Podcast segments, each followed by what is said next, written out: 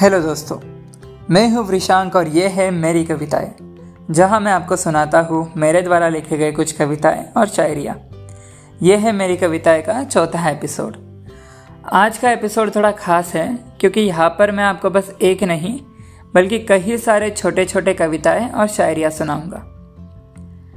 आप सबने ये कहावत तो कई बार सुना होगा, कि मर्द को कभी दर्द नहीं होता, या अगर कोई लड़का रो रहा है कहा होगा, क्या लड़का होकर लड़कियों जैसे रो रहा है?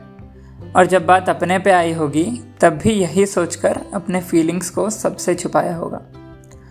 और शायद यही वजह है कि मर्दों में ही दिल की बीमारियाँ सबसे ज़्यादा होती है, क्योंकि वो हर दर्द को अपने दिल में ही दबाए रखते हैं। और जब दिल काफ़ी ज़्यादा भारी हो जाए, तब ये सोचते हैं, लफ्ज़ों से बया कर, बहुत बन शायर। लफ्ज़ों से बया कर बहुत बन लिए शायर। अब आँखों से बया करके हमें भी कायर बनना है। और बस इतना ही नहीं, इससे ज़्यादा बदनामी तो तब होती है जब कोई लड़का लड़कियों वाले काम करने लग जाता है। खैर, इसके बारे में किसी और दिन बात करेंगे। एक और शायरी जिसको कैसे एक्सप्लेन करूँ समझ नहीं आ रहा। अभी तो हम बस बहती दरिया है, पकड़ लो। अभी तो हम बस बहती दरिया है, पकड़ लो।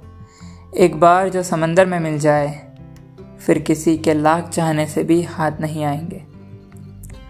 कुछ लोग होते हैं जो आपका अटेंशन चाहते हैं, पर आप उनको वो नहीं देते। आप उनको काफ़ी लो फील कराते हैं या उनको हर बार इग्नोर करते हैं। फिर एक समय आता है जब वो ज़िंदगी में स्ट्रगल करके काफ़ी आगे निकल जाते हैं, और तब आपको लगता है अरे, ये तो ऐसा था। अब इतना बड़ा हो गया है।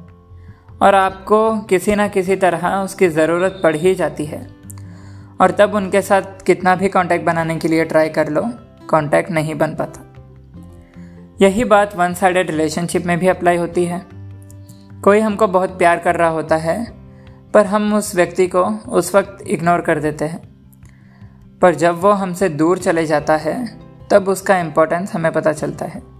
वो कहते हैं ना, चीज़ों की कीमत मिलने से पहले होती है और इंसानों की कीमत खोने के बाद. और इस सबसे एक कॉमन सीख हमें मिलती है। वैसे तो कई सारे मॉरल्स हैं but one thing among them हर कोई अलग होता है। दुनिया में जितने लोग हैं, उतने ही माइंडसेट्स हैं, और कोई भी व्यक्ति दूसरे के तरह नहीं हो सकता। हम कितना भी आइडियल माइंडसेट सेट कर ले वो कभी फुलफिल नहीं हो सकता। और हमें पास्ट में किसी एक व्यक्ति के साथ वाले एक्सपीरियंस से हर किसी को उसके तरह नहीं समझना चाहिए। तो हर किसी को वो जैसा है, वैसा उसको एक्सेप्ट करना चाहिए।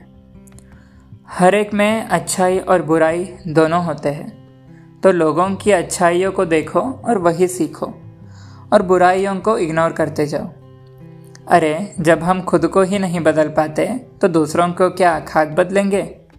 इसी वजह से हमारे अंदर वो जो वॉइड या खालीपन है, वो हमेशा ही रहता है। वो कभी भर नहीं पाता। और अंत में, हर कोई अलग तरह जीना चाहता है तो उसे जीने दो। हर दिल अपने ही तरह धड़कता है। हर दिल धड़कने दो।